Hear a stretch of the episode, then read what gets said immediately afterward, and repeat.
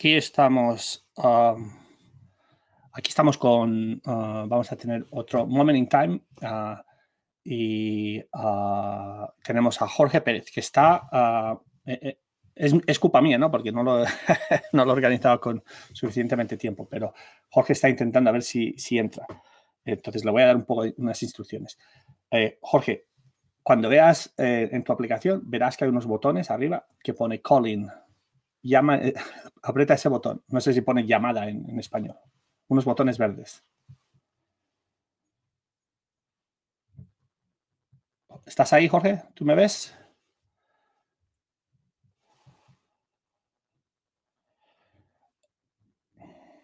A ver. Ah, Adolf, tú estás aquí, ¿no? Porque yo te veo. Ah, ah, pero no veo. ah. a ver, esto va a ser interesante. Siempre una conversación con Jorge siempre es interesante, pero ahora es- va a ser mucho más interesante. A ver, a ver si puedo ah, ver. Me voy a llamarle.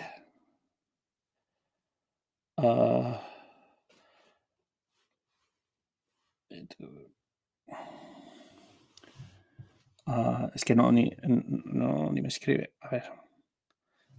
Adolf, ¿tú, ¿tú ves el botón este eh, verde? Yo te veo a ti, Adolfo. Es la única persona que veo ahora mismo. ¿Tú, ¿tú ves un botón verde arriba que pone llamar? Ah, eh, Jorge. Sergio, oye, yo te estoy oyendo todo. Ajá. A ver, dime. Sergio, Sí, sí. A ver. que yo te oigo pero yo le doy a los botones que tú me dices y no se me, y no se me sale, no me sale nada. A ver. ah, tú, eh, ¿Y tú has apretado el botón que te mandé, el link, el enlace que te mandé? Te envío una foto de donde estoy. Ok. ¿Lo has visto? A ver. Una captura, te he hecho una captura. Sí, pero uh, yo, te, yo te acabo de mandar otra foto y tú ves, no ves unos botones que te pone, porque a ti te, ha- te- te ha invitado como un co-host. ¿Sabes? Ah, Entonces, si aprietas el botón, no, te- no, no entras. No, Y cuando estás en la aplicación, tú has visto que yo te he mandado una foto con los botones que pone call in, call in, call in, que no sé si está en español o en inglés para ti. Tú puedes apretar uno de esos botones no verdes. sé.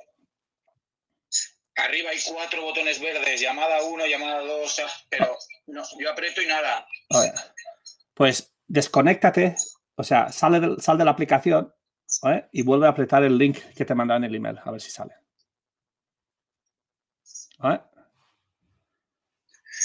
Dice, salí de la sala en vivo.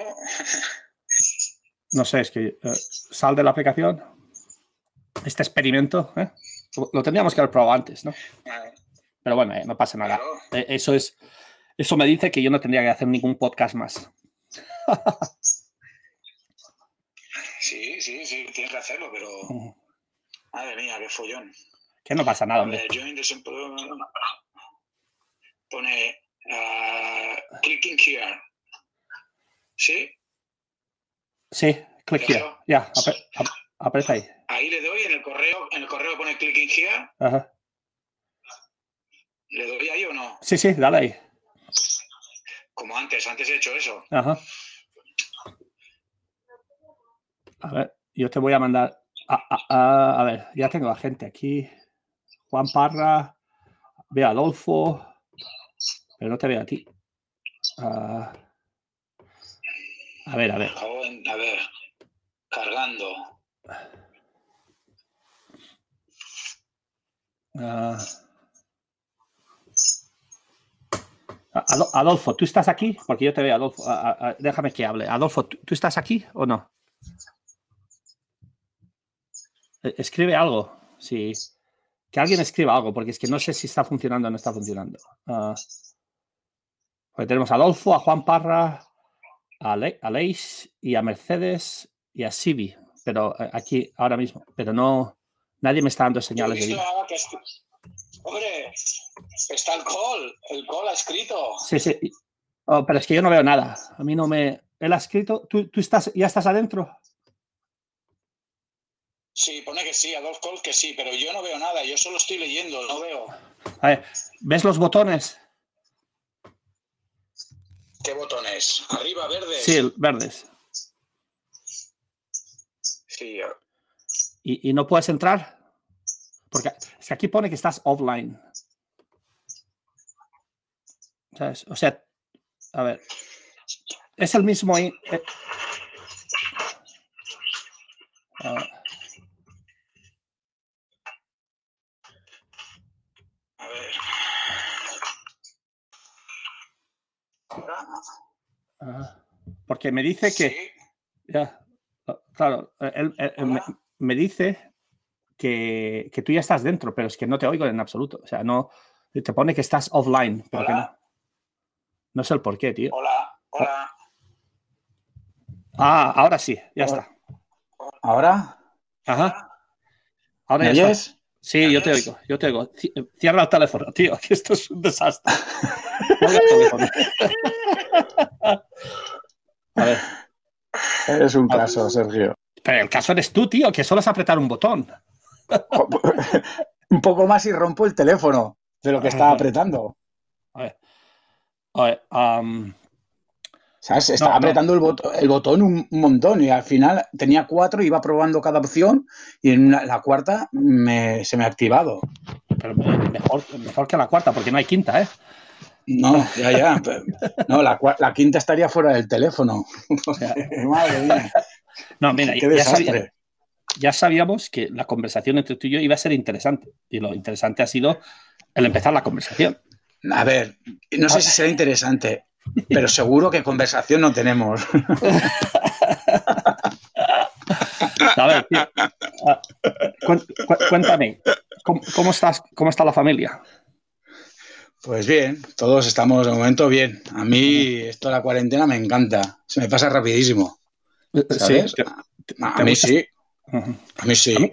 Yo, s- yo, mira, el otro día me envasaron, yo soy Tauro, y me pasaron un esto de los un- de, de esto de los de los tauros y tal, y pone que son muy hogareños. Y toda la gente que ha cumplido ahora por estas fechas me decían, ostras, es verdad, muy hogareños que les gusta estar en el sofá viendo sus series, no sé qué, que, que esto del confinamiento les ha ido de maravilla. Y a bastante gente que eso le he pasado me ha, me ha dicho, oye, ¿qué razón tienes? Digo, no, no, si yo no sé los demás, pero conmigo se confirma, ¿sabes? Que, que yo estoy de, de maravilla. Pero bueno, Sí. esto espero que acabe algún día. Ya, yo, yo- yo soy Leo, o León, como se llame. Y, y bueno, a mí la confinación también me ha ido súper bien, ¿eh? Vamos. Me siento en el sillón y me paso de la cama al sillón, que lo tengo al lado del otro, o sea, están juntos y, y no me muevo de ahí. O sea, entre, entre intentar hacer algo de trabajo que solo lo único que tenemos de trabajo ahora mismo por hacer es reclutar, ¿no? Y nos pasamos horas hablando con gente. Bueno, yo no. hay otros entrenadores entonces de vez en cuando tengo que hacer llamadas, ¿no? Pero si no, aquí en casa con los hijos y la mujer y nada. Ajá. Sí, no, yo igual. Y hago alguna cosa, voy haciendo, pero tampoco tengo mucha disponibilidad de tiempo porque tengo todos los hijos estudiando por la mañana y ocupan todo lo que es ordenador, este, todo, te- todo, ocupan todo, entonces tampoco me puedo mover mucho. Y, pues voy negociando los momentos que puedo utilizar yo las cosas. Sí, en mi casa tiene que ser un Tetris con... Tengo tres hijos y... claro, es un Tetris. Y eso que me ha pillado que los hijos más o menos ya tienen una edad que, que está bien, ¿no? Que no son pequeñitos, hombre, tampoco son grandes, pero ya con 12 años y 13 y tal, ya es una edad que, que está bastante bien, ¿no? Y ya es bastante manejable todo, pero bueno, que es un Tetris mi casa, o sea, el, el día a día y también si yo tengo que mirar cosas o hacer alguna cosa, buscar información, si paso algo a los equipos, al equipo y tal, más luego que tenemos reuniones de videollamadas de trabajo, eh, bueno, pues, pues al final todo es complicado, o sea, ah, tienes muchas horas, dices, bueno, muchas horas, 10 ya las duermo, por lo tanto ya solo me quedan 14. Y luego la, la, la, la, siesta que te tienes que pegar, ¿no? También. Bueno, me pego siesta, pero no tanto, ¿eh? porque me lo dejo para la noche todo, ¿sabes? Yo digo, prefiero para la noche. Por la tarde prefiero estar en el sofá e intentar ver algo de las noticias que no sé si son verdaderas o no. Al final dices, es, es verdad, todo esto que están diciendo. Luego dices, no, jo, al final dices, ¿cuánta gente sabe tantas cosas? ¿Se podían estar callados algunos que a toro pasa? Claro, porque a toro pasado todo el mundo sabe, ¿sabes? A todo lo pasado, todo el mundo sabe de todo. Y dices, ya, pero en su momento, pues eh, se falló, claro, pues, porque yo no, yo no tengo ni idea, pero si los que creen que dicen que se, se, debe hacer así, se tendrá que hacer así. No lo sé. ¿Que se han equivocado todo? Pues seguramente. O no, ya se verá. O si, no sé. La verdad es que todo es un poco. No, aquí también. aquí, yo nunca miro las noticias y ahora desde que estoy en casa, pues hay varios canales, ¿no? Tienes el CNN que odia a Trump y luego tienes Fox que le encanta a Trump. Y entonces es interesante el ver cómo es como, eh, es como los canales de religión, ¿no? Aquí en Estados Unidos eh, tenemos muchos canales de religión. Y tú coges y un domingo te pones a mirar los canales de religión y verás que eh, hablan de, la misma página de la Biblia, pero lo interpretan totalmente diferente, ¿no? Ah, y es lo mismo, vamos, aquí con las noticias es, la, es la rehostia. Que lo único que hacen, en vez de ayudar, es, es intentar vender. Y aparte, nosotros tenemos elecciones ahora, este año en noviembre, me parece que es. Entonces, claro, ah, pero es que, se está posicionando eh, todo el mundo para. Claro, les, importa, un, les, importa, un pito el bienestar de, la gente. Lo que están haciendo es. A todos. a todos. o sea, se ve claramente a todos. Pero bueno, pero es que el vuestro se lleva la palma, ¿eh? Porque madre mía, vaya elemento ese, ¿eh? Ya, pero. pero Yo te digo una cosa, yo no, no voy a votar nunca porque me es igual, ¿no? Porque yo he llegado, ya sé que si no votas, eh, no estás haciendo, lo estás haciendo mal, ¿no? Pero es que la verdad es que suba al que suba, después de vivir en España y de ver lo que pasa aquí en Estados Unidos, suba al que suba, efectivamente, efectivamente. Le, sale de las narices. Y una claro, cosa claro. y una cosa al menos que Trump tiene, que será un gitano, no, gitano, perdonad, no, no, gitano, será un, un payaso, uh, pero, pero bueno, nosotros... dice las cosas como las cree, macho. Y, y, no, sí.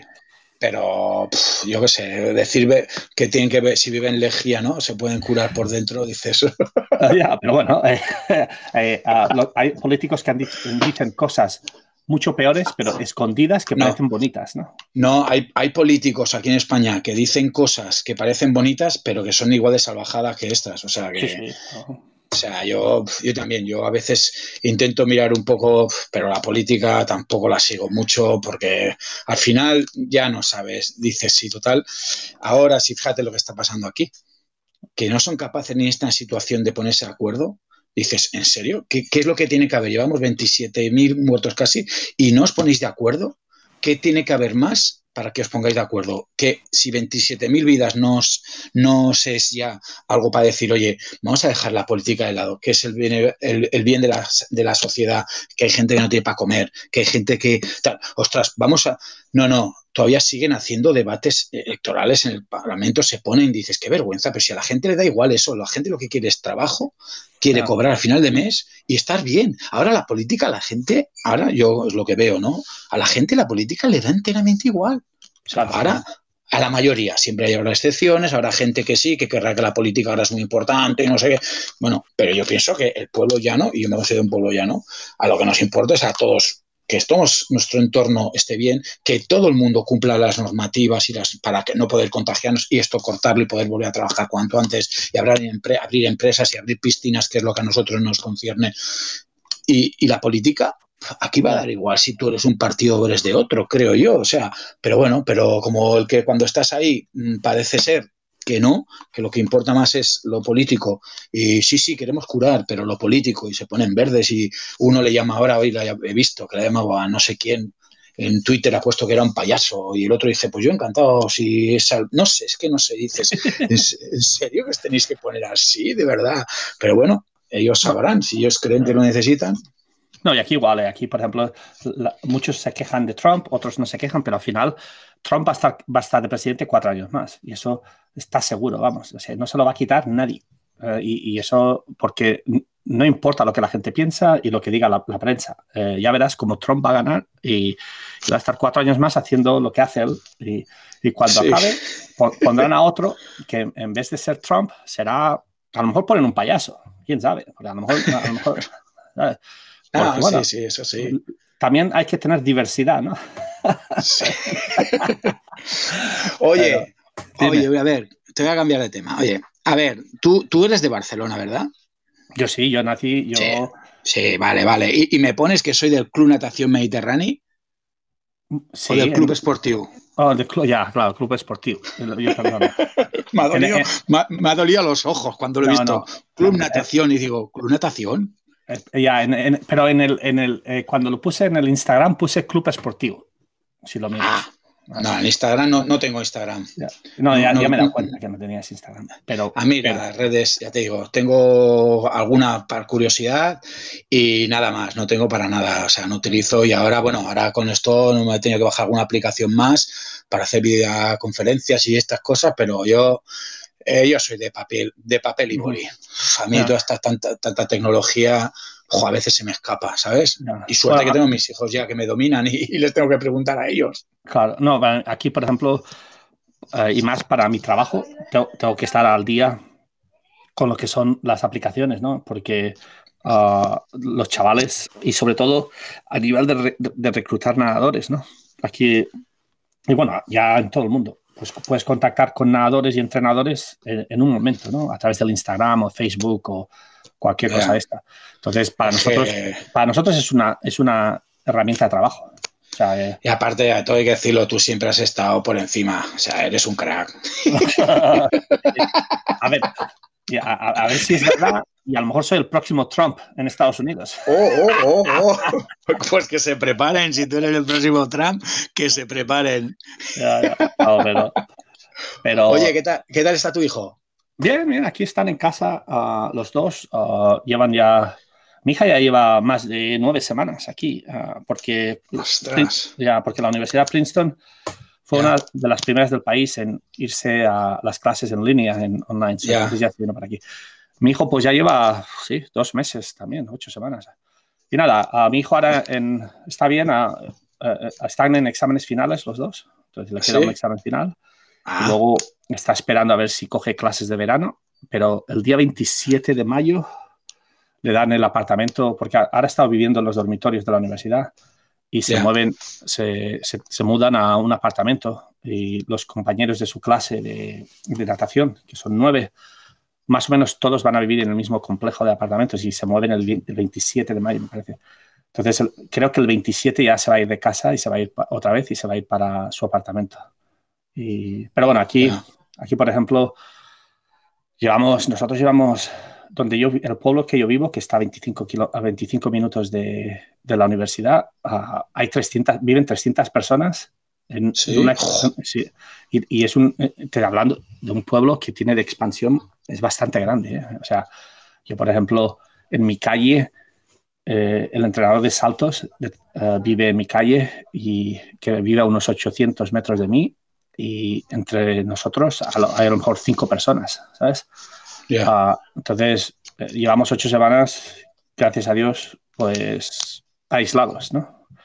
Ah, pero bueno, él ya tiene ganas, hay muchos de sus compañeros que como se fueron a casa primero, pero como tienen apartamentos aquí ya, porque normalmente a partir del segundo año ya alquilan un apartamento y viven fuera de los dormitorios, entonces como ya están pagando la renta y el alquiler y todo eso, pues ya se vienen para aquí y están aquí.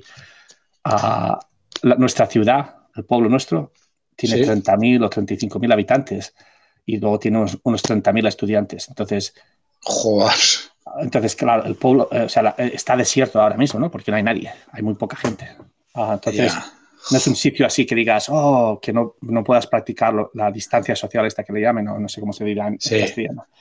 Aquí, bueno, se está muy bien. Y, aparte, ah, ahora ya, ah, por ejemplo, nosotros vivimos delante del agua, lo que pasa es que como ha habido unas tormentas grandes y tal, y, y, la corriente era muy fuerte, aquí delante nuestro, estas semanas no se podía nadar, ¿no? Pero te vas a otras partes de aquí a la universidad y puedes, puedes nadar en el río, en el lago. Entonces yo creo que muchos de los nadadores se quieren juntar para empezar a nadar, ¿sabes? por su cuenta. Ya, vaya, no, te lo decía por, no por nada en concreto, pero como lo vimos cuando vino y tal, dije, ¿qué? ¿Le gusta España? ¿Querría venir algún día a España o qué? Yo, yo sí, él... él uh... No, pero no, no a vivir, ¿eh?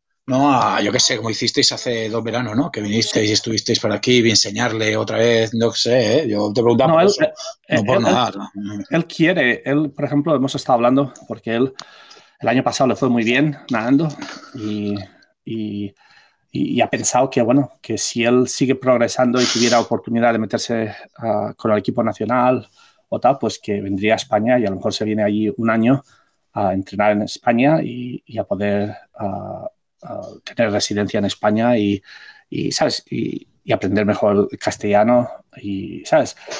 Pero, pero bueno, eso también es, un proyecto. si, si, le tienes que enseñar tu castellano, vas apañado. No, no, yo, yo, yo, yo le enseño. Yo le enseño la, lengua, la, lengua del imperio, el charnego. O sea, yo. el charnego, Ni catalán ni castellano. y el inglés no me sale tampoco, tú imagínate.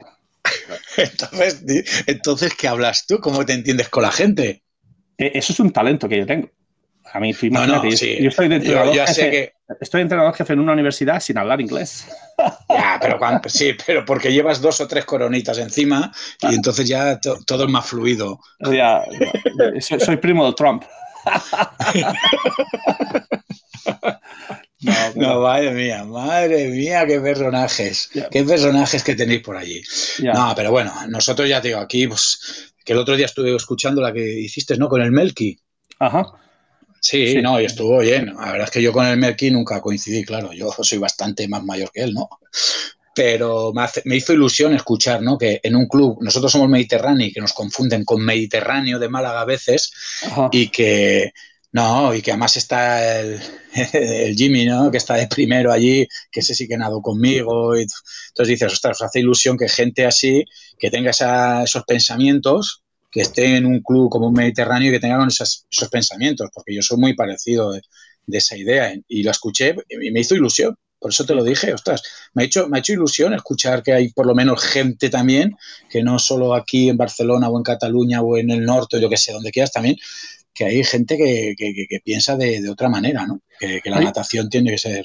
Yo, creo que en España tenéis, y por lo que he visto ahora, ¿no? Porque he montado estas charlas virtuales y, hay casi 300 uh, entrenadores de habla hispana que entran y salen de las charlas uh, cada miércoles, ¿no? Y hay muchos entrenadores españoles jóvenes que, que, que, yo creo que en cierta manera, no sé si utilizaré la palabra exacta, pero son innovadores, ¿no? Y lo único que no tienen es uh, probablemente apoyo o, confianza de hacer lo que deben, lo que creen que tienen que hacer, ¿no? normalmente en todos los sitios, pero yo creo que en España también estáis mucho más condicionados, pues no tú en el Mediterráneo, ¿no? pero, pero por lo que la federación dice, la federación, la, catalana, la andaluza, la vasca, lo que sea, ¿no? Porque todo es, todo es político, ¿no? Y una de las cosas que... Ya, claro, pero eso, eso, lo hemos hablado ya, Sergio. Eso es, eso es lo que yo veo el, el mayor problema. Y como te salgas de esos rieles, ya, ya eres el mal visto. O sea, ya, eres el mal, visto en el sentido de que como eres diferente, te dicen, va, si con esto no vas a conseguir nada. Porque eh, pues yo he tenido que directamente no, pero no me lo han dicho a mí porque a mí no sé por qué, pues a la cara no me dice mucha gente, tampoco me trato eh, con la gente de ni de federaciones, ni mucho menos, de, bueno, ni catalana ni española, no me, no, no me trato, porque pues como no concuerdo en las ideas, pues sinceramente, mm, ¿para qué? No voy a sacar nada positivo de ellos. Entonces, tengo más trato con gente o entrenadores. Cuando me refiero a gente, quiero decir entrenadores ¿eh? de clubs pequeños, que aprendo bastante más porque se saben eh, con mil dificultades y se saben, eh, mm, saben, yo qué sé, sacar los problemas que tienen el día a día o lo que sea, o, sea, en clubs pequeños que no tienen tantas condiciones o ayudas económicas, ayudas económicas o lo que sea y entonces aprendo a veces más de ellos o nos dan un punto de vista que como nosotros, que yo me considero un club más privilegiado grande, no tenemos y ellos lo tienen, un punto de vista que a veces no hemos caído. Entonces me gusta más tratarme con gente de este nivel, ¿no? De que no con los que a veces pueden pensar que son más élite, que a mí sinceramente élite porque son más élite o no no no yo no digo a nadie en concreto, o sea, a mí me es igual, pero que yo voy a campeonatos, fíjate, a mí ahora yo llevo categorías inferiores, yo estoy en infantil este año, porque a mí lo que me gusta es de infantil para abajo. Entonces, a mí no me gusta y de nunca me ha gustado y yo podría haber llevado el primer equipo de mi club o no, o y, pero al final me di cuenta que esa natación no me gusta, a mí me gusta más la educativa, ¿no? De enseñar, y sé que mucha gente pensará que soy un acomodado, de que, va, este llegó en el MEDI, nadó en el MEDI, se retiró en el MEDI, se ha quedado en el MEDI, y míralo, ahí está acomodado. Bueno, tampoco me han venido a preguntar y no me han dicho qué es lo que yo pienso, o tampoco, tampoco se han querido ser, o sea, Sergi, ¿sabes lo que a mí me da pena?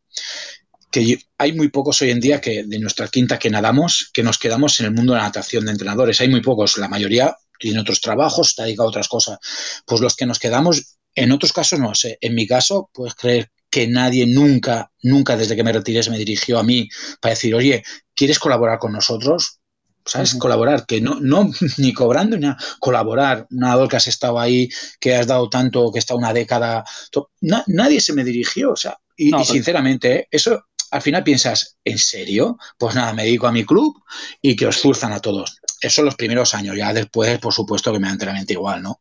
Ya, pero, una de las cosas que es importante, hay dos cosas que es importante que tú has tocado, que, que primero, que yo creo que si cada uno, como tú, que has elegido uh, y, te sientes más satisfecho y te sientes bien entrenando las categorías inferiores, y, en eso, vamos, si, si, gente como tú no entrena las categorías inferiores, gente como yo no, no, no tendrá éxito con nadadores de alto nivel.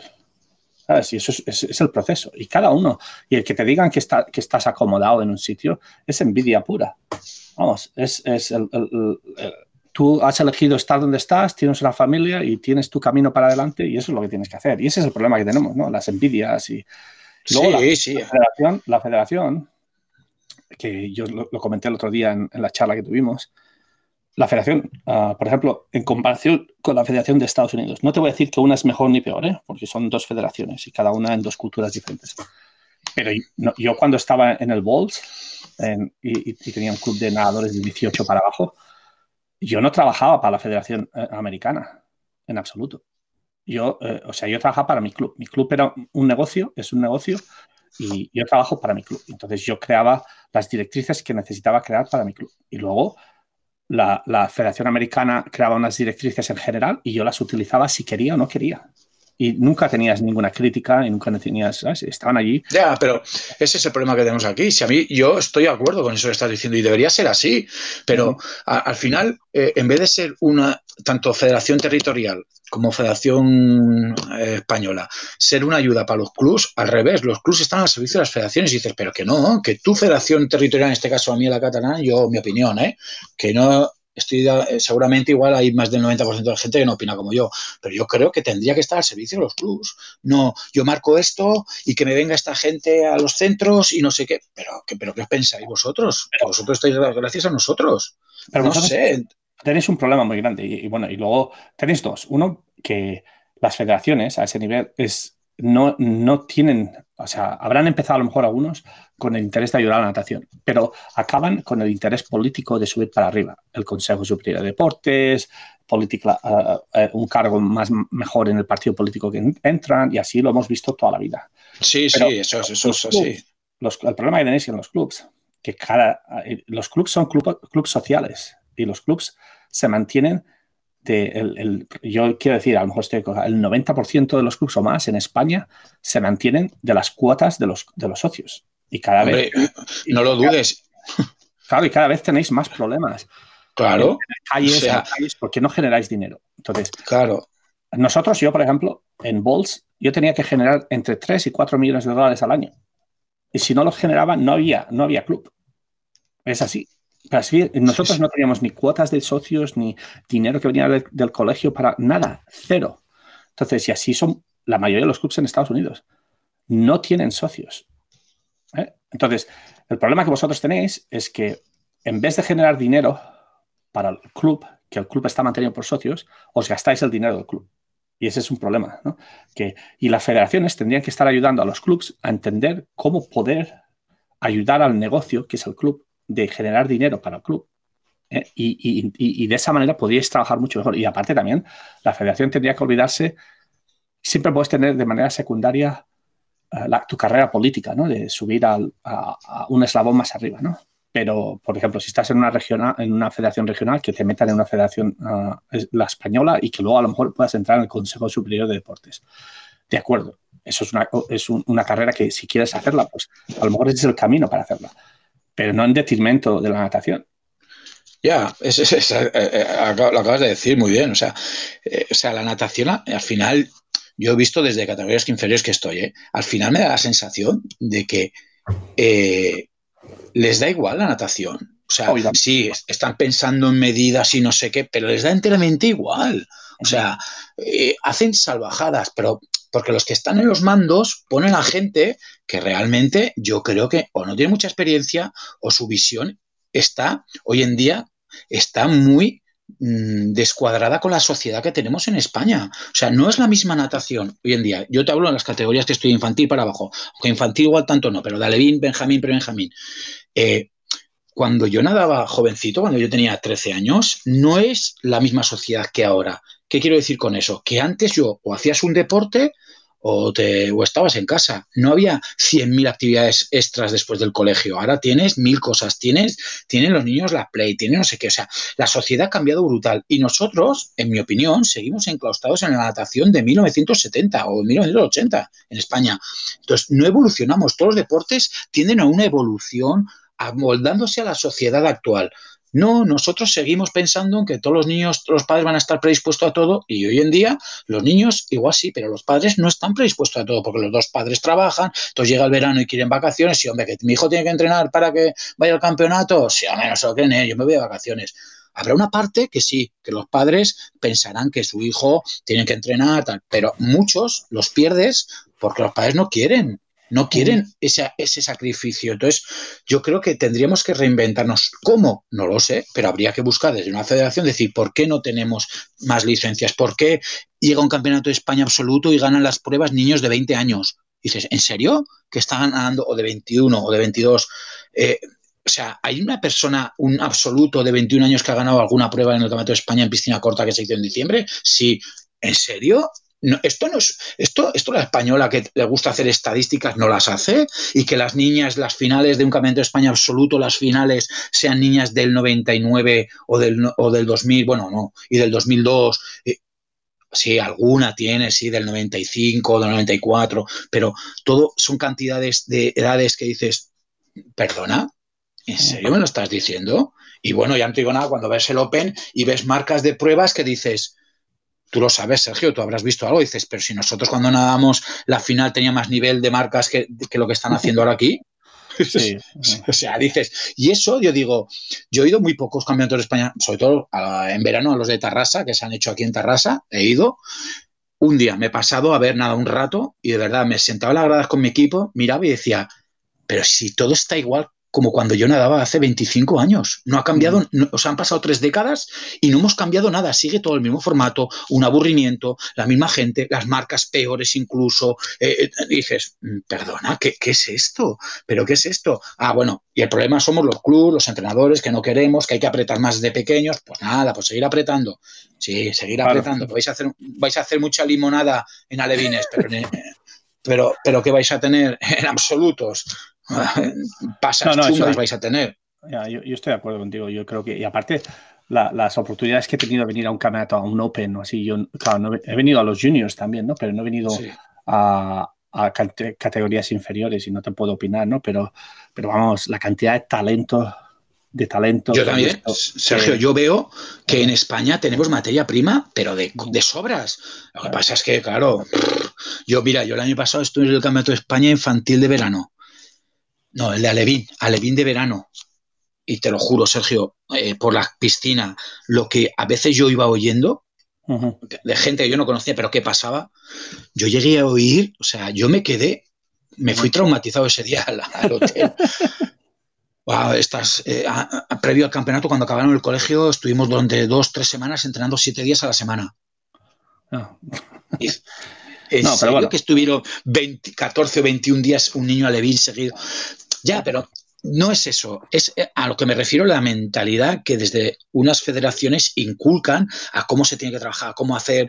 Y en mi opinión, yo no he tratado nunca con este señor, pero el señor de la Mireia Belmonte, el entrenador, yo creo que nos ha hecho mucho daño como mm. sociedad deportiva. ¿eh? Y no lo he tratado y me han dicho que a veces pues que es buena persona, eh, con el trato, que a veces está... O sea, no sé, Sergio, no lo he tratado, pero a mí yo creo que nos ha hecho por influenciarnos nos ha hecho más daño que beneficio lo de este señor, creo yo, porque no todos los nadadores son Mireia Belmonte. Claro, creo son, yo. Dos, son dos nataciones diferentes. Él ha hecho una gran labor con Mireia y otros nadadores. Claro, y, correcto, y... ¿eh? Sí, no tengo nada que decir y gracias a, a este señor, pues la Mireia consiguió lo que consiguió y mira, el deporte de natación fue más oído. Pero decir que en España no se, no se quiere entrenar, que los nadadores son vagos, que no sé qué, yo le diría, estoy de acuerdo. Y yo puedo decir que los franceses se visten muy mal. ¿Y qué? O sea, es que claro, o sea, eh, es que si nos ponemos así, pero que no me ataque de la natación, porque nuestra cultura es totalmente diferente o de mentalidad igual que los franceses. Entonces, igual muchas cosas de los franceses aquí no puede servir. O sí, No, no, sí, o para determinado número de, de personas sí, porque en, en Francia también hacen otra natación en Marsella, ¿eh? no hacen la de Fred-Bernous. O sea, que, que hay diferentes ¿Y qué, cuál es mejor? No sé, todos obtienen resultados. O la de Font Romeo, todos obtienen resultados. ¿Cuál es la mejor? No lo sé. Claro. No puedo decir que esta es mejor que esta. No, hay diferentes, pero aquí se quiere inculcar, no, una metodología. Se tiene que trabajar mucho desde pequeños. Venga, pam, pam, porque la salvajada que van a hacer este año, Sergio, o sea, niñas del 2008 son infantiles de primer año, niñas del 2008. No, Dices- la verdad es que el otro día estuve en la conversación que tuvimos, que hablamos de eso, durante una hora y pico, pero la verdad es que a mí se me escapa un poco, a mí yo, uh, las edades ahora mismo, ¿no? Porque como no estoy metido en esas A edades, ver, no, Pero- 2008 son 12 años, ya, ya, que tienen 12 años infantil. O sea, la pasas. Este año habían pasado primer año de Alevín, o sea, habían ha dejado lo que era Benjamín ahí, que nadaban pruebas cortitas, pasaron a, a Alevín este año y han nadado octubre, noviembre, diciembre, enero, febrero, y las pasas al año que viene, las pasas a infantil. Toma, ¿no quieres una bofetada? Pues toma dos.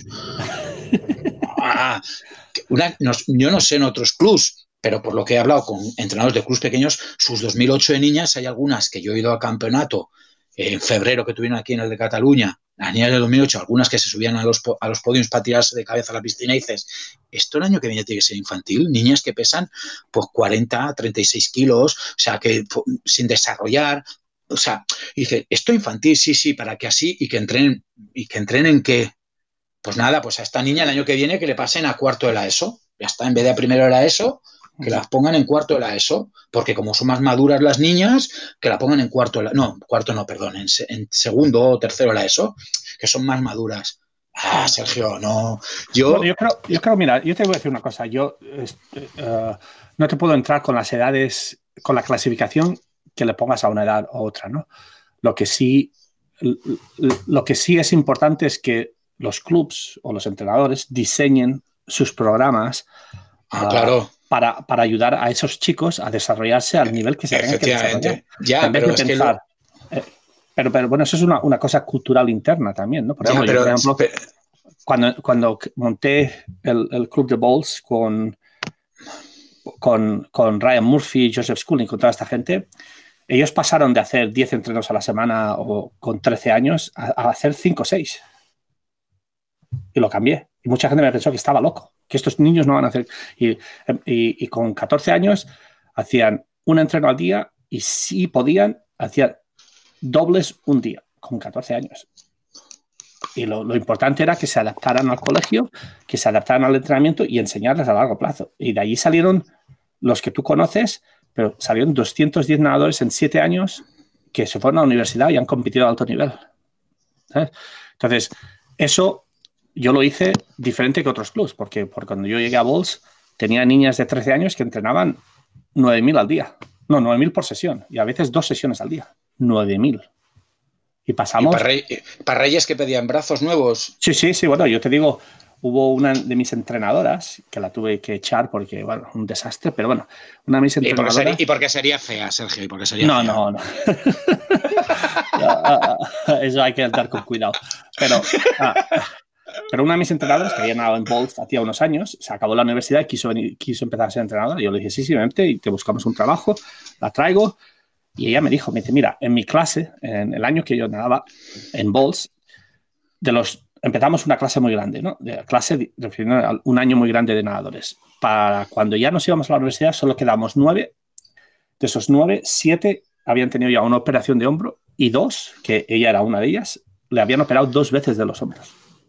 Pero eso es porque era mala nadadora, según aquí dirían en España que era mala nadadora, que no tenía mentalidad. Que No, ahí le, que- met- le metieron una de hostias que no, que vamos, que no, las entiende ni nadie. Ella, por ejemplo, una de las razones por las que la tuve que echar es porque se, se puso muy celosa y es muy enfadada de que tenía niñas que hacían, ah, por ejemplo, mi hija estaba haciendo 3.000 al día y hacía 1,4 en 100 espaldas largas. Eh, eh, ¿Sabes? Y, y tenía una chica que me hacía de, de 3.000 a 5.000 al día y, hacía, y hizo 1,1 en 100 espaldas largas antes de irse a la universidad. Entonces, y a ella eso no le entraba en la cabeza porque ella había hecho dos entrenos al día con 9.000 metros al día, había tenido que tener ah, operación de hombros y su mejor marca no había sido más de uno, un- mejor de 1.3 en larga. ¿sabes? Y Ya, casi pero- dejar de nadar. Entonces, Claro. eso lo que te vengo a referir, que, no, que empieza a... O sea, tú puedes tener benjamines cierta edad, alevines cierta edad, la que sea, pero eso, en vez de pelearte con esta gente, tú haces el No, trabajo pero, que tú tengas que hacer. no, no, pero sí, no, es- exacto, pero, pero es que encima lo que te marcan encima, no te marcan. Lo que dicen es que ah, se va a hacer este cambio, pero que los clubs lo hagan, o sea, que entrenen como toca, que no entrenen menos. O sea, te lo dicen y dices, pero sí, hombre, en mi club tú me vas a marcar lo que tengo que hacer yo. Sí, Claro. vas, apa- vas apañado. En mi club yo haré lo que me interese con mi formación de nadadores, mi evolución, no porque tú me la pongas a esta edad, la voy a tener que hacer entrenar lo que le toca, como dices tú que le toca. ¿Para qué? Para que si tengo solo, porque la captación es dificilísima hoy en día, captar gente que nade, porque es un deporte, eh, entre comillas, aburrido, para según qué gente, es aburrido. Si ya los captas y ya les- a los padres no les mola, porque van a una competición y tienen que nadar 100 metros su hijo y se tiene que cascar dos horas en la piscina del padre, dice, para 100 metros me tengo que cascar dos horas. O sea, que es todo difícil, pues no, nosotros nos interesa hacer lo que nos toca hacer, pero Claro. no, no lo entienden y creen que hay que hacer más y venga y tal. Y dices, ¿para qué? Lo que decías tú que pasaba, y aquí en España pasa lo mismo, que cuando llegan a 15 años, que es cuando, o 16, empe- tendría que empezar a entrenar, te están dejando de nadar niñas, sobre todo niñas o niños también, porque les atrae otra cosa que les marcan desde su entorno de amigos del colegio, porque ya no mejoran, porque ya eh, es niños que han ido a centros que imagínate, tú vas con 12 años a un centro, te ponen psicólogo, nutricionista, las mejores condiciones para entrenar. Y cuando tienes 15 años que no vale, te dan una patada, te vuelves a tu club que tienes que entregar, te- entrenar 17.300 por calle. Y dices, Claro. joder, vengo, vengo de tener eh, nutricionista, tengo de tener filmaciones que nos estudian, eh, nos han estudiado como, y yo tengo que entrenar aquí ahora con 17.000 en la calle y tal, eh, no les gusta, me han quitado el centro, aquí ya no voy a mejorar, a la y plega. No, niñas que la- o niños que les mandan a un centro que vienen de, como tu hija, ¿no? Por ejemplo, de hacer 3.000 metros al día, venía a un club pequeñito, le dan una beca, va al centro y le meten la de San Quintín, que no las ven ni por dónde le vienen, por la izquierda y por la derecha. Ese año vuela, pega unos bajones, va al Europeo Junior, hace guau, o a los Foge o lo que sea, va a todos los sitios. Buah, este, este dentro de tres años en la Olimpiada, este dentro de tres años en la discoteca de fiesta. Inútil. Que no, que no, que no te das cuenta, porque ha venido de hacer en un club 3.000 metritos y sin físico, al primer año le metes 9.000 por sesión o 7.000 más físico, con todo, con fisios y tal. Al segundo año ya no mejora tanto y el tercer año ya la beca se le quita porque no ha mejorado nada y se ha estancado. Claro, ¿cómo no se va a estancar? ¿Qué, tú- qué progresión has hecho? ¿Qué progre- ah, No, el- por favor. Ya, el problema, ya, pero bueno. Yo, yo espero que, bueno, ahora tenéis elecciones pronto, ¿no? La- de la Federación Española. Ah, a ver, ¿Y quién se va a presentar? ah, no sé. Si yo- so- es que si yo solo estoy, tan el- estoy tan desconectado de España, tío, que, que no sé, Yo, pero- mira, yo estoy aquí y estoy desconectado, imagínate. o sea, a mí está solo ahora, no sé si es el que el Kerpena, no sé si se presentará, el que pena este, no sé si se presentará, pero Mira, yo una de las cosas que sí que, que encuentro positiva es que en esta- estas últimas ocho semanas he tenido la oportunidad de escuchar a entrenadores jóvenes españoles, gracias, gracias, gracias. eh, sobre todo tú. ¿eh? A, ti, siempre, joven. a- a ti siempre te escucho. Hombre, Sergio, ten claro una cosa, que yo por mucho lo- que lo intentes, siempre seré más joven que tú. Nunca te conseguiré pillar, siempre seré No, más joven que tú. Eso es verdad, ¿eh? Eso es verdad. ya, ya, ya, ya nos estamos haciendo mayores, ¿eh? Bueno, a mí ya en poco le doy la vuelta al jamón ya, chaval, o sea que Yo ya le he dado la vuelta al jamón. Tú ya le has dado la vuelta. Joder, sí, sí. Pero no, bueno, yo oye. creo que, que poco a poco, yo creo que tenéis aparte que sí, yo siempre he querido que tenéis un nivel bueno de, conocimientos, muy, mucho más alto que en otros países de conocimientos, los entrenadores, muy bien educados y que, bueno, que si la, gente joven española se centra a, largo plazo de la natación española y lo que pueden hacer, ah, vamos, en unos años tenéis una natación muy buena. Pero muy buena. Y mira, por ejemplo, en nuestro club este, nos hemos juntado ahora, te lo digo porque nunca nos habíamos parado a pensar y el otro día no sé cómo, bueno, otro día antes del confinamiento nos dimos cuenta y es una cosa que, en España yo creo que a día de hoy no, no, lo valoran. Mejor nos iría como entrenadores si hubiese más mujeres entrenadoras. ¿Sabes? Y porque dan un punto de vista que el hombre, por nuestro cerebro, no lo vemos. Y ellas lo ven desde otro punto de vista a veces bastante, bastante más racional o como quieras decirlo, o bastante más lógico que el nuestro. Y en mi, nosotros en nuestro cuerpo técnico, desde arriba hasta escuela, tenemos más mujeres que hombres de entrenadores. O sea, y, y te puedo asegurar que es una pasada. Hacerlo con ellas, el trabajo, es a mí, yo estoy súper a gusto con ellas. O sea, porque te da una visión diferente, eh, no sé.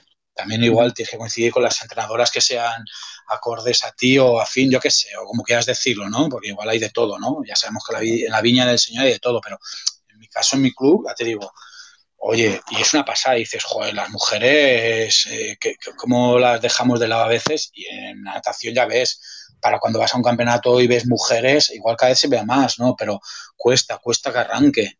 Ya, pero eso yo creo que culturalmente también pasa en Estados Unidos, ¿no? Y nosotros, y aparte, aparte yo creo, y vamos, yo tengo, uh, tengo de los cinco entrenadores que tengo, una, una de ellas es mujer. Y uh, vamos, ya tenemos uh, una relación muy buena y lo que hace ella con las chicas es algo que no podríamos hacer nosotros, ¿no? Sobre todo hoy en día manera de relacionarse, manera de hablar. Porque antes, bueno, antes hace años, pues la niña le decía todo al entrenador y el entrenador pues intentaba, si, la, mujer se lo decía al, entrenador que era un hombre, intentaba arreglar los problemas, ¿no? Pero hay muchos problemas están, son más profundos que muchas veces nosotros los hombres no entendemos, ¿no? Y, claro. pero, también, pero, también, una de las cosas, yo no sé en España, ¿no? Pero por ejemplo, aquí en Estados Unidos hay mucho, o sea, ah, las mujeres tienen más oportunidad que los hombres en encontrar trabajo de entrenador, por ejemplo, ¿no? Porque, porque hay leyes que, que te obligan a contratar una mujer antes que un hombre, eh, depende de qué posiciones. Y, y, el problema que tenemos es que las mujeres pueden subir más arriba como entrenadores muy, mucho más rápido, ¿no? Que yo, por ejemplo, uh, tardé cuatro años en encontrar un trabajo de entrenador de universidad, porque cada trabajo que intentaba aplicar, como no tenía experiencia a nivel universitario, me decían, sin decírmelo, pero me decían que no me podían contratar porque tenían que contratar a una mujer, aunque no tuviera experiencia. Entonces, el problema que tenemos es que a, medida que van subiendo las mujeres y se casan y tienen hijos, aquí en Estados Unidos, por ejemplo, ser entrenador de un club o de, de, una universidad son muchas horas. ¿eh? O sea, y más cuando estás encabezado en un equipo. A veces te pasas 12, 14 horas al día durante todo el año. Entonces, el, problema que tienen es que descuidan a sus hijos, ¿no? No descuidan, no pueden cuidar a sus hijos como quieren. Y muchas de, estas mujeres dejan de ser entrenadoras. No lo dejan.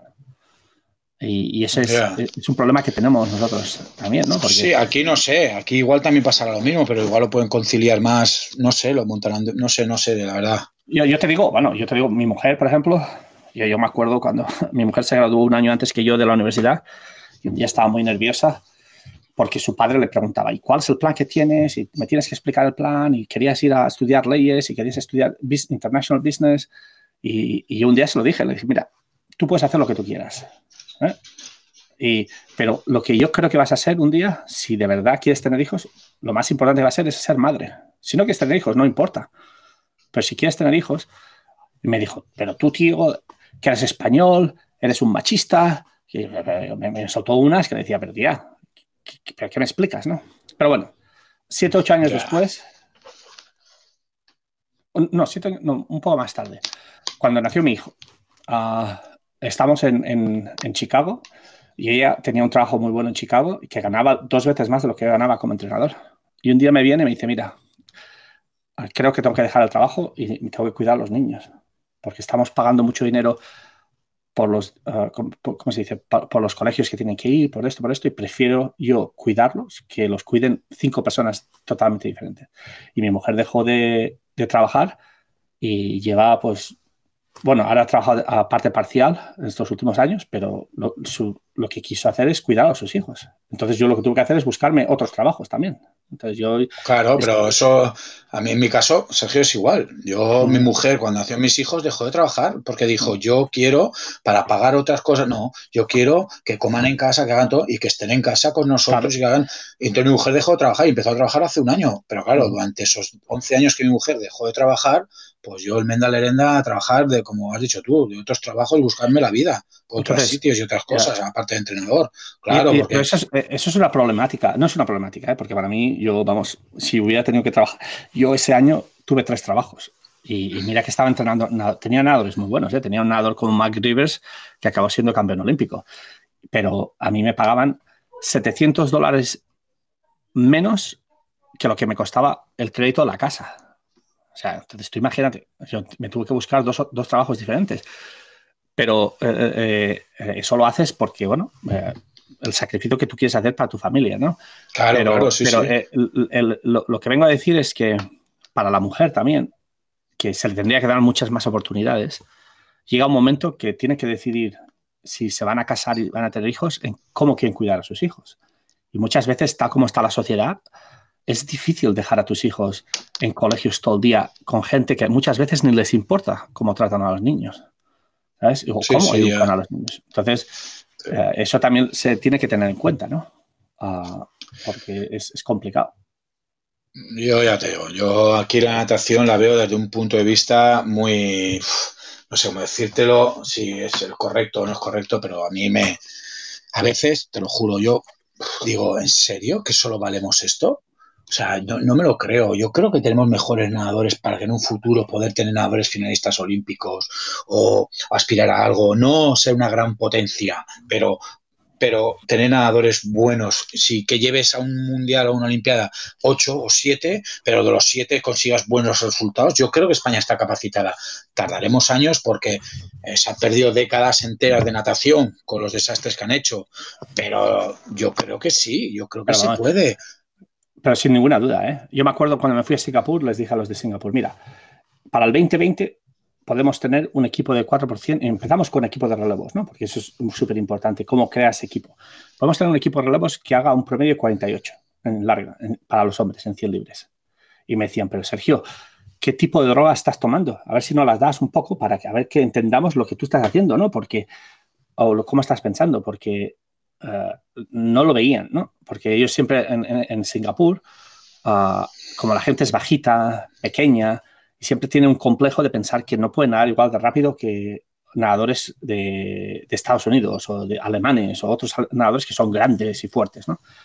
Y fíjate que el año pasado ya tenían cuatro nadadores em, de los, cuatro que empezaron, bueno, uno era Joseph Schooling y los otros tres que estuvieron andando conmigo y que luego han seguido el programa que, que montamos allí, y, los cuatro ya han hecho un promedio de 48 en piscina, en piscina larga en un relevo. Por eso yo ahora, fíjate. Estás hablando, uno de ellos, que, que, estaba en la final del Mundial Junior el año pasado, que debe medir 1,60 o 1,60 y pico. Es bajito, pero el tío ya ha hecho 40, eh, eh, sin, sin, relevo, con 17 años ya hacía 49,2 o 49,3 en piscina larga.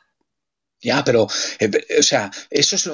Yo digo, ¿en serio que en España a día de hoy no sabemos trabajar a gente para que haya uno o dos que hagan 48 algo y 49 tener. No, están haciendo 50 o 49, 8 o 46. O sea, estamos estancados en lo mismo que hace 15 años o 20 años, que ya se hacía eso. Pero si tú coges a seis de esos nadadores mayores, por ejemplo, y les dices, venga, vamos a hacer un equipo de relevos que, que hagamos un promedio 47-8 y los entrenas y los motivas y los llevas a competiciones juntos y tal, pues vas a tener un, equipo de relevos que haga 47 y, y de esos 47, ah, al final, tres o cuatro te van a hacer parado sin relevo, 48 algo pero el problema es que en España, para que llegan a juniors haciendo 50 algo o 49 largo, haciendo unas barbaridades, que luego ya cuando tiene pasar absoluto, no. A mí sí por naturaleza, haciendo buenos programas y buenas cosas, pueden hacer 49 o 50 lo entendería que luego tienen un margen de mejora, pero es que luego ya se ha visto en España, por lo que yo estadísticas que veo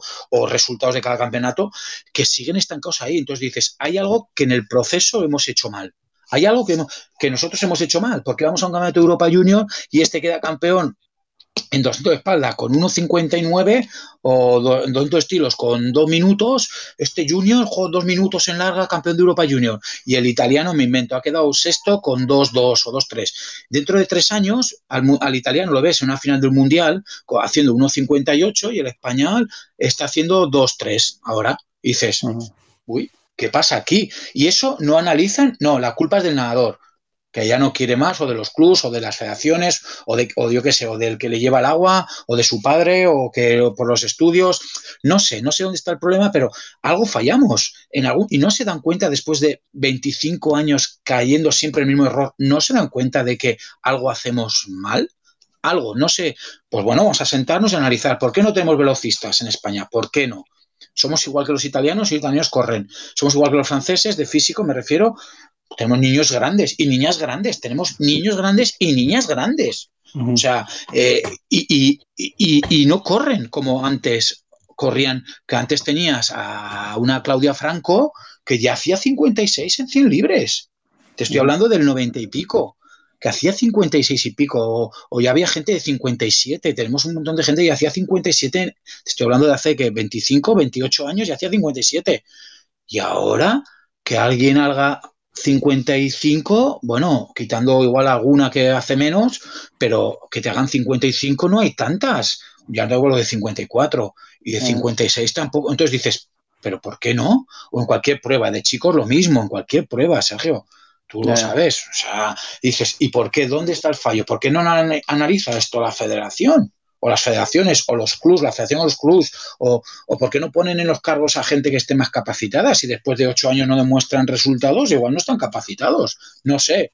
O igual si están capacitados pero no pueden trabajar, o están capacitados pero eh, todo pone en problema. Es que no sé, es que no sé dónde está el tema, pero aquí se podría hacer. No.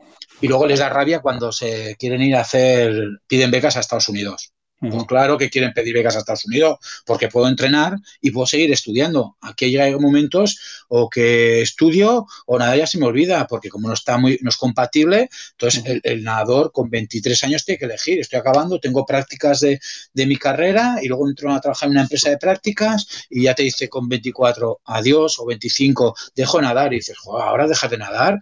Pues sí, porque no es que no, pero fíjate, fíjate, hay muchos países, Egipto, por ejemplo, que tienen ahora nadadores muy buenos. los ha traído todos a Estados Unidos. Nueva Zelanda están trayendo a los nadadores a Estados Unidos.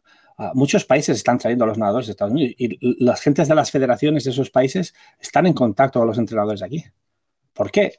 Pues porque les está, o sea, aunque no te guste el sistema y de momento no puedas mejorar el sistema en tu país, ¿a qué vas a desaprovechar una cosa en la cual te va a ayudar a tu país en una Olimpiada? Es que eso es lo que no se es que, pero eso es, pero eso es por cómo somos. Aquí tú hemos hablado muchas veces esto cuando nos hemos visto. Aquí todos y cuando nadábamos nosotros había menos, pero había algún entrenador así que si podía joder al otro lo jodía y escondía todo lo que hacía, no enseñaba nada. Y ahora en día, hoy en día es más o menos igual entre los que llaman eh, gurús de la natación no se ayudan, al revés, se están poniendo palos en las ruedas, no se ayudan. Eh, yo no, yo no vuelvo a, decir, yo no estoy relacionado con nada absoluto desde hace pues 15 años o 18, pero a veces cuando oigo nadadores en mi club absoluto que dicen, vas a alguna concentración, tío, y aquello es más oso, digo, joder, pues cuando nosotros íbamos a las concentraciones, hostia, yo me acuerdo tú que estaban, que entrenabas con el Andrés Jonama, tío, no ha habido entrenador con el que más me he reído. Sí, sí.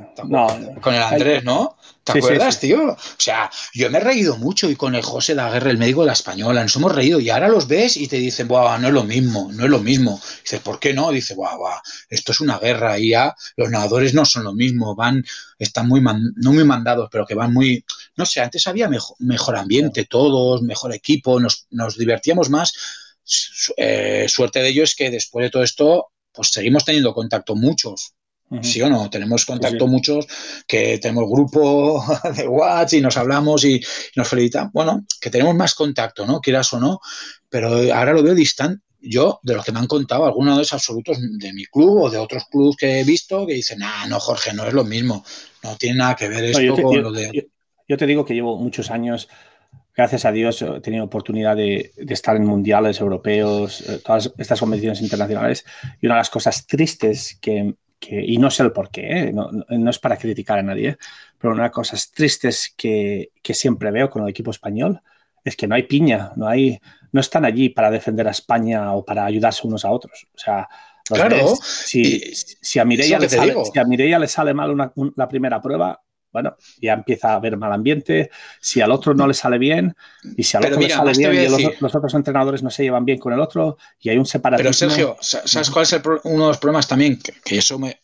Yo no he estado, vuelvo a repetir, pero nadadores que han estado ahí me lo han dicho. O sea, a Mireia le ha salido mal una prueba o dos pruebas y entrenadores de alegrarse, de decir, bien, Bien. pero eso, es, triste, eso es triste porque... Es muy triste. o a otra nadadora o a otro nadador te guste o no te guste lo que haga Fred o, no estés de acuerdo. Claro. Ah, lo tienes pero no, te puedes, no te puedes alegrar porque le haya salido mal.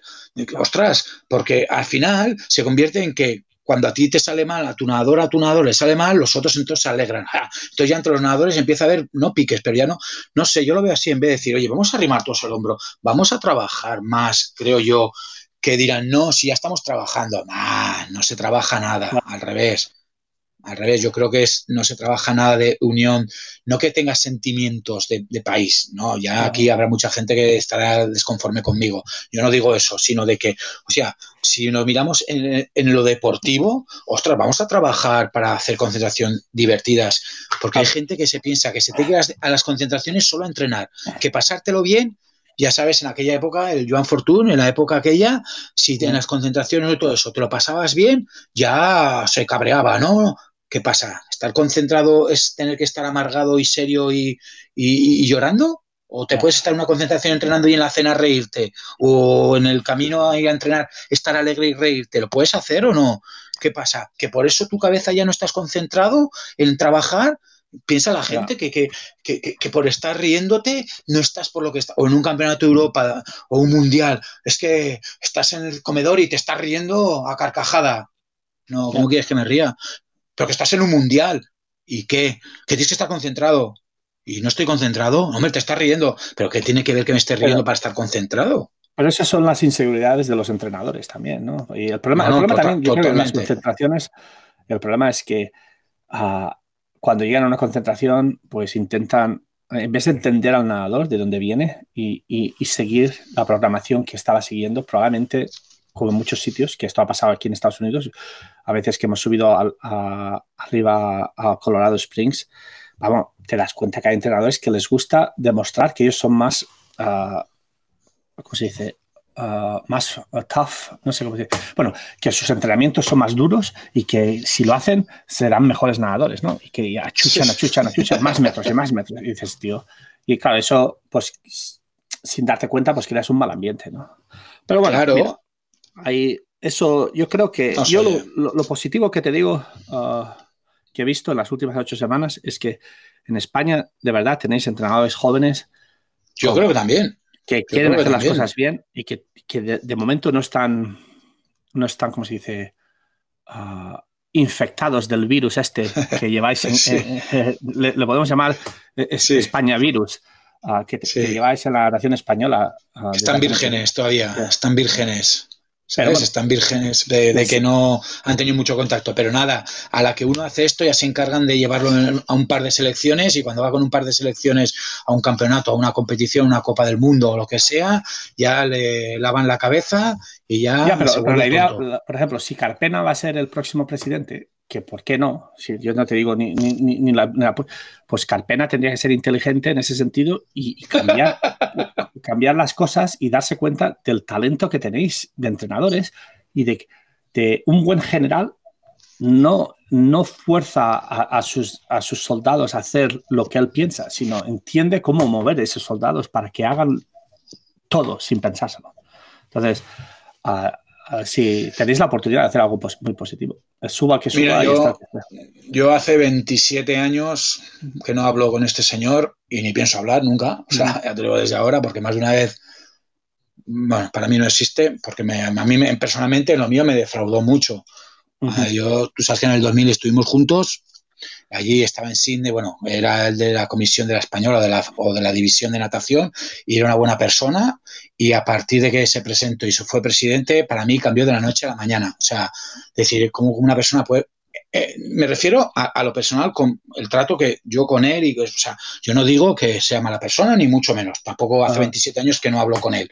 Pero en el trato que tuve cuando yo dejé después de nadar y, las cosas, y cómo se comportó, cómo vi cosas que hacía y tal, y dije, uy, uy, esto antes tú en Sydney no estabas así, ni en el 99, que yo te he visto a pie de piscina con nosotros y tu mentalidad y tu opinión de cómo eras y lo que hacías o sea, cambió muchísimo para mi opinión. Entonces, que él decidió cambiar porque creía que tenía que cambiar, pues oye, pues, pues, muy bien, yo le felicito. Si él cree que lo que tenía que hacer, que cambiase, me parece perfecto. Pero no es lo que necesitaba la natación española.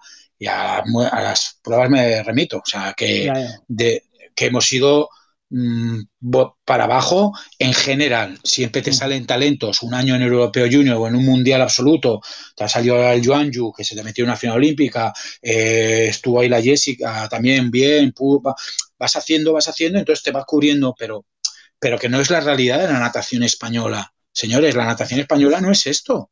La natación española hay muchos déficits y muchos problemas. Me, yo quiero pensar en el fondo, quiero pensar que intentan hacer las cosas para hacerlo lo mejor posible, pero se equivocan temporada tras, temporada, creo yo. Pero bueno. el problema más grande que tienen es que cuando se equivocan, como todos nos equivocamos en todo, ah, en vez de, de, aceptar que se han equivocado y cambiarlo, ah, pues muchas veces a lo mejor, no sé, a lo mejor los intentan esconder o intentan forzar que, bueno, que ellos no son los que se han equivocado, que otra gente se ha equivocado. Sí, yo también quiero pensar que es eso, que hacen eso, pero en vez de reconocer, como has dicho tú, Sergio, todos nos equivocamos. Y contra más pruebas, contra más cosas pruebas de hacer en la vida, más te equivocarás. O sea, eh, mira, y a veces yo tengo un dicho, a mí me lo dijeron desde pequeñito y se me quedó grabado, mira, quien no sabe y pregunta es tonto por un día, quien no sabe y no pregunta es tonto para toda la vida, ¿sabes? O sea, y, y, hay gente que están ahí, que pues piensa que lo saben, se han equivocado y en vez de preguntar y decir, oye, ¿y por qué? Ostras, ¿cómo lo hacéis vosotros a ver y tal? No, siguen por su orgullo de decir, no, yo no he equivocado, eh, mi nadador que ha llegado mal, pero no, no sé qué, tal. No, no dan el brazo a torcer, no quieren ser colaboradores, no decir, oye, yo trabajo así. Tú, Sergio, cuando has venido a Barcelona lo hemos visto. Tú nos has dicho, mira, yo trabajo así, yo hago esto, tal. Nosotros hemos dicho, hacemos esto, ¿qué podemos? Ah, pues mira, podéis hacer esto. Ah, yo os paso entrenos. Ah, no sé qué. Ostras, ¿y qué? Nosotros no hemos sacado campeones del mundo y, y hemos visto entrenos tuyos y hemos hecho y no hemos sacado campeones del mundo. O sea, no significa que esos entrenos sean para un campeón del mundo, pero son referencias o te ayudan mucho adaptándolo a la situación que tú tienes en un club de espacio, de, nadadores, de técnica, lo que sea. Lo, intentas, ¿no? O te dan ideas, ¿no? O ves ideas que tú has transmitido que dices, ostras, pues yo cojo esto, o no, o tal. Pero no, la gente no, la gente no, no, no, quita, quita, no, nosotros no. Yo digo siempre, a mí cuando me dicen, eh, ¿y tú los entrenos? Digo, yo sí que esto los paso. Ah, ¿me pasarías tus entrenos? Digo, sí, ¿por qué no? O gente que ha ido al club a hacer prácticas. Ah, ¿me puedo apuntar a los entrenos? Digo, sí, no te, pero no te preocupes, ya te los, te los paso yo. Ah, me los, ah, no los tengo apuntados, me los pasas tú. Digo, sí, si a mí me es igual. ¿Qué más me da que tengas mis, mis entrenos? Hombre, es que son tus entrenos. ¿Pero qué más me da? Si tú los tienes y te pueden servir, pues que te sirvan. Que no te sirven, pues los tirarás a la basura. Pero si te sirve, ¿por qué no? No, no, yo estoy de acuerdo contigo en esto, todo esto. Pero bueno, eh, mira, ya llevamos una hora y pico aquí hablando. Eh, bueno, no, llevamos una hora. los primeros 40 minutos, los primeros 40 minutos intentando. Eso, es lo que te voy a decir. Es que se nota que tú eres mayor y esto no lo dominas. hemos perdido mucho tiempo porque no lo dominas. Seguro que hay alguno que, en casa se está tronchando de decir, vaya dos vejestorios. no, hombre, no. Que, ¿No? Um, no, no, de vejestorios nada, hombre, que nosotros somos más jóvenes que ellos. Um, yo, yo me veo joven, a mí me da una rabia cuando voy por la calle y me dicen, señor, me tengo que girar para atrás. Y digo, ¿me, dicen a mí? Me cago en, me están llamando a mí, señor. a, mí lo que me molesta en la sociedad americana es cuando me viene uno de mis nadadores o, alguien y me llama uh, como si fuera su compañero, ¿no? Hey, you, dude. Dude significa como uh, muchacho. Colega. ¿Qué pasa? Le digo, tío, colega, sí. Y le, quiero dar dos hostias. pero a ver, pues sí, no soy mayor, pero de colega tuyo con que tienes 17 años, ni para atrás. claro, claro. Y, eh, en Estados Unidos me cuesta, ¿no? Porque me costó más, ¿no? Porque aquí Pero aquí también, ¿eh, Sergio? Aquí también a veces en la piscina eh, estamos haciendo bromas, tal, los nadadores de 17 años, se te empiezan a subir las barbas y dices, eh, que era una broma, hasta aquí, ¿eh? Hemos llegado, ¿qué, te piensas tú? Que tienes 17 años y yo aquí me vienes aquí otra, Jorge, che, che, che, a mí no me hables así de, eh, del primer macaco que te meto, te saco del club. ¿Qué me estás contando tú, tío? Ah, pero, pero, es, mira, eso es un ejemplo que hablamos, ¿no? La sociedad antes, yo no digo que sean mal educados, porque que te vengan así no es de mal educado, pero que antiguamente éramos un poco más, entre comillas, ¿no? Respetuoso, más al entrenador, la forma de tratar, ¿no? De dirigirte, eh, ¿no? Yo creo que y ahora, ahora es más, ah, no que sean mal educados y que te insulten, ¿no? Pero que van de, que todos somos coleguitas. Y digo, no, no, que yo a mí nunca me vas a hacer me vas a ver hacer un TikTok de estos, no te preocupes. Lo que sí podríamos hacer es hacer tú y yo un TikTok. ¿eh? Y nos ponemos a bailar. ¿eh? un TikTok. Sí, sí, empieza a hacerlo tú y me lo pienso. Pues no te preocupes, ahí me, pongo a hacer un TikTok y te lo mando. Y lo tienes que hacer, ¿eh? No, te he dicho que me lo pienso, no que lo hagas. me lo pienso. Lee bien mis palabras. No, pero ya te digo. La verdad es que da gusto, Sergio. Pues ¿Sergio o Sergi? La verdad es que sí, muchas veces, porque yo cuando pongo en mis emails pongo Sergio, pero ahora cuando le escribo los emails a los españoles, es como cuando pienso en entrenadores españoles o amigos míos, siempre me han llamado Sergi, ¿no? Claro, yo Sergi. Ya, ya, estoy en un dilema, ¿sabes? No, yo, desde que te ganaba en mariposa, siempre Sergi, ¿sabes? Yo desde que te ganaba en mariposa, siempre te llamaba Sergi. Cuando nadaba, nadábamos estilos y brazos y me ganabas, te decía Sergio. Pero cuando... pero bueno, pero, pero tuvimos una competición muy saludable tú y yo. Hombre, ah. hombre, a mí yo fue una época que a mí me, a mí me encantó.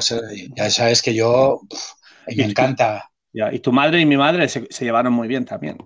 Sí, sí, la verdad es que. Pero esas son las cosas que al final te quedan en la vida. Mm, sí, sí. Porque sí, a mí yo no he hecho fotos de los viajes. Me dice, ¿no tienes fotos? Y digo, pues no. ¿Para qué quiero fotos? Se queda en mi recuerdo. Para tenerlas ahí aparcadas y que y nostálgico luego de viejo que se me caiga la baba y mis hijos limpiándome la baba. Y me digan, ay, papá, ¿y esto dónde era? ¿Te acuerdas? Y diga, no me acuerdo. Ah". Entonces, pues no, La, foto que, la foto que me mandaste esta que está, estás tú y estoy yo detrás tuyo. Vamos, en, yo nunca había visto esa foto. Yo, tampoco, tampoco, soy persona de fotos. A mí, mi familia, mi mujer y mis hijos tienen fotos por esta ya, y mi mujer también. Pero esto, esta la pasó, bueno, no, sé, me parece que el, marqués de las marismas, el Jaime. Oh, Jaime. Ah, el Jaimito, que sale detrás también, el Jaimito. Ajá, sí, sí, ya lo, ya, Claro, ahí dices, ostras, vaya, vaya, y no me acuerdo ni dónde es esa foto, la verdad. No sé. La verdad, no tengo ni idea. pero, yo creo que esta foto es de los años 30, si miras el pollete. No, pero a mí, a mí, en serio, yo, mira, a mí, yo recuerdo a veces, ahora mis hijos me lo preguntan a veces y tal, pero tú, pero tú estés con el Sergi o con este, sí. yo, ah, joder, qué bien te llevas ahora, ¿no? Yo, claro, pero es que, o sea, yo cuando iba a tirar a nadar, yo quería ganar a todos como todos me querían ganar a mí. Pero cuando acababa la prueba, incluso hasta nos reíamos dentro de la piscina, en las corcheas cogido, decir, vaya ciego, he llegado, no me aguanto, madre mía, qué mal he llegado, que estoy destrozado. Pero pero tienes trato y me reía y estaba con ellos en concentración, sí, me reía, bueno, pues con toda la gente de, y tengo trato y eso es lo bonito. ¿Y qué? Pues yo nadaba y quería ganarte y tú nadabas y me querías ganar. Y, y Joaquín contigo, yo qué sé, o cuando nadábamos estilos yo con el Jordi Carrasco o tal. Eh, pero es que es o con José Le en la mariposa, o sea, pero que es así y qué, y qué. Pero a día de hoy no se me da esa sensación. Y ya te digo, yo me he pasado esos años para mí tengo unos recuerdos impresionantes, pero, pero alucinantes de lo bonitos que son. Que dices, joder, qué ilusión, ¿no? Con todas las experiencias que hemos vivido, que ahora te tratas con la gente, no sé, ¿sabes? Me hace mucha ilusión. Y lo bueno de esas experiencias que es, no es las medallas que ganas o los récords. No, no, no. Yo, mira, yo ahora me cruzo de vez en cuando, cuando me encuentro con el Dani, ¿no? Con el Dani Serra ostras, o con el Sergi Roura, a veces que lo he visto, hace años que no lo veo, pero tal, no sé, te hace ilusión, ¿te acuerdas? Te, ah, ¿qué tal? ¿Cómo estás? Un abrazo. Eh, no sé, ¿sabes? Son cosas que, que, te ilusionan, ¿no? Con gente cuando la ves que dices, joder, hemos estado en el CAR años, hemos coincidido, hemos entrenado juntos allí, ostras, te has reído, eh, no sé, que lo has pasado muy bien. Entonces dices, joder, eso es lo que se me queda a mí. Yo no me acuerdo si me ganó, o yo le gané, o me ganó él diez veces y yo tres, o si, no, es que no sé, la verdad, no tengo ni idea. Pero sí que, que una, una entablé una amistad con él que cuando nos vemos, ostras, pues te puedes abrazar y, ostras, ¿qué tal? ¿Cómo estás? Tal. Eso es lo que al final yo creo que... Sí, es importante. una de las únicas cosas que, que de verdad tenemos en la vida como posesión es las relaciones que creamos con la gente y cómo las mantenemos. Y eso es lo único, una de las cosas que de verdad tenemos. Y, y eso es súper importante porque a medida que te vas haciendo más mayor, parece un cliché de estos, pero a medida que te vas haciendo más mayor, las posesiones como un coche, una casa, ah, pues ya no tienen tanta importancia como el poder pasar una tertulia con un amigo tuyo o recordar los tiempos que has pasado, los buenos y los malos, ¿no? Porque vosotros cuando estabais en el centro nacional o, ah, o en una competición, muchas veces llorabais más que o estabais más tristes que estabais contentos. Pero esos momentos también son muy importantes. Ah, claro, ojo, yo, yo he pasado momentos muy malos. Eh, cuando estuve en el CAR becado, yo pasé momentos muy malos, porque yo no, soy de aquí, no soy de, Cataluña, soy de Pamplona y claro, eh, había fines de semana al principio de los primeros años que me quedaba solo el fin de semana. Claro. O sea, sí, se iban todos los de natación y me quedaba yo solo. Entonces, eh, un fin de semana solo con otros deportes, ¿no? Pero que casi no tenías relación con los otros deportes, al final vas teniendo relación, ¿no? Pero al principio no. Ostras, vienes de fuera, yo vengo, por así decir, de un pueblo, porque Pamplona en aquel momento era un pueblo comparado con Barcelona, ostras, con 18 añitos, eh, ostras, se te hace todo muy grande y, y no es fácil, ¿no? Y tus padres alejados allí, ahora hay mucha tecnología, pero antes era el teléfono de cabina, no había otra cosa, y llamar y hablar, y tus padres a 500 kilómetros que no se podían decir, ah, pues cogemos el coche y nos acercamos. Oh, son cinco horas o cuatro horas de coche que tenían y que no, no era fácil, ¿sabes? Que las combinaciones no, no eran fáciles. Entonces, hay momentos difíciles, pero bueno, de esos ya te digo que no me acuerdo. Yo me acuerdo de los buenos y ya está. Y además ya paso ya de hablar más de esto, Sergio. Que, Venga. que son, son batallitas, son batallitas, que no. Ya están las batallitas, me parecido a, mí, a mis abuelos. pues nada, tío, te dejo. Que, Oye. Y muchas gracias, muchas gracias por la charla y por, por tomarte el tiempo. Y nada, ah, ah, ya, ya, nos vemos. Yo, yo, yo espero cuando abran las fronteras estas o los aviones, ¿sabes? Si Porque pues viniste, ¿cuándo viniste? ¿En noviembre al, viniste al club, al medio? ¿Viniste, en noviembre? ¿En noviembre? Que luego te ibas a Egipto también, ¿no viniste en noviembre? Sí, en noviembre, octubre o noviembre. Octubre o noviembre viniste. ¿Todavía, todavía, todavía llevas esas barbas? Sí, ahora las tengo aún más grande. Ahora, ahora, me he dejado, ahora me he dejado una barba que, bueno, o sea, ya, yo creo que este fin de semana me la voy a afeitar, pero es que es grande, ¿eh? o sea, ya llevo no sé cuántas semanas sin afeitarme y, o sea, sí, se me, o sea, mi mujer, me dice que me tengo que afeitar. Pero bueno, mira, como estoy en casa, ¿qué más da?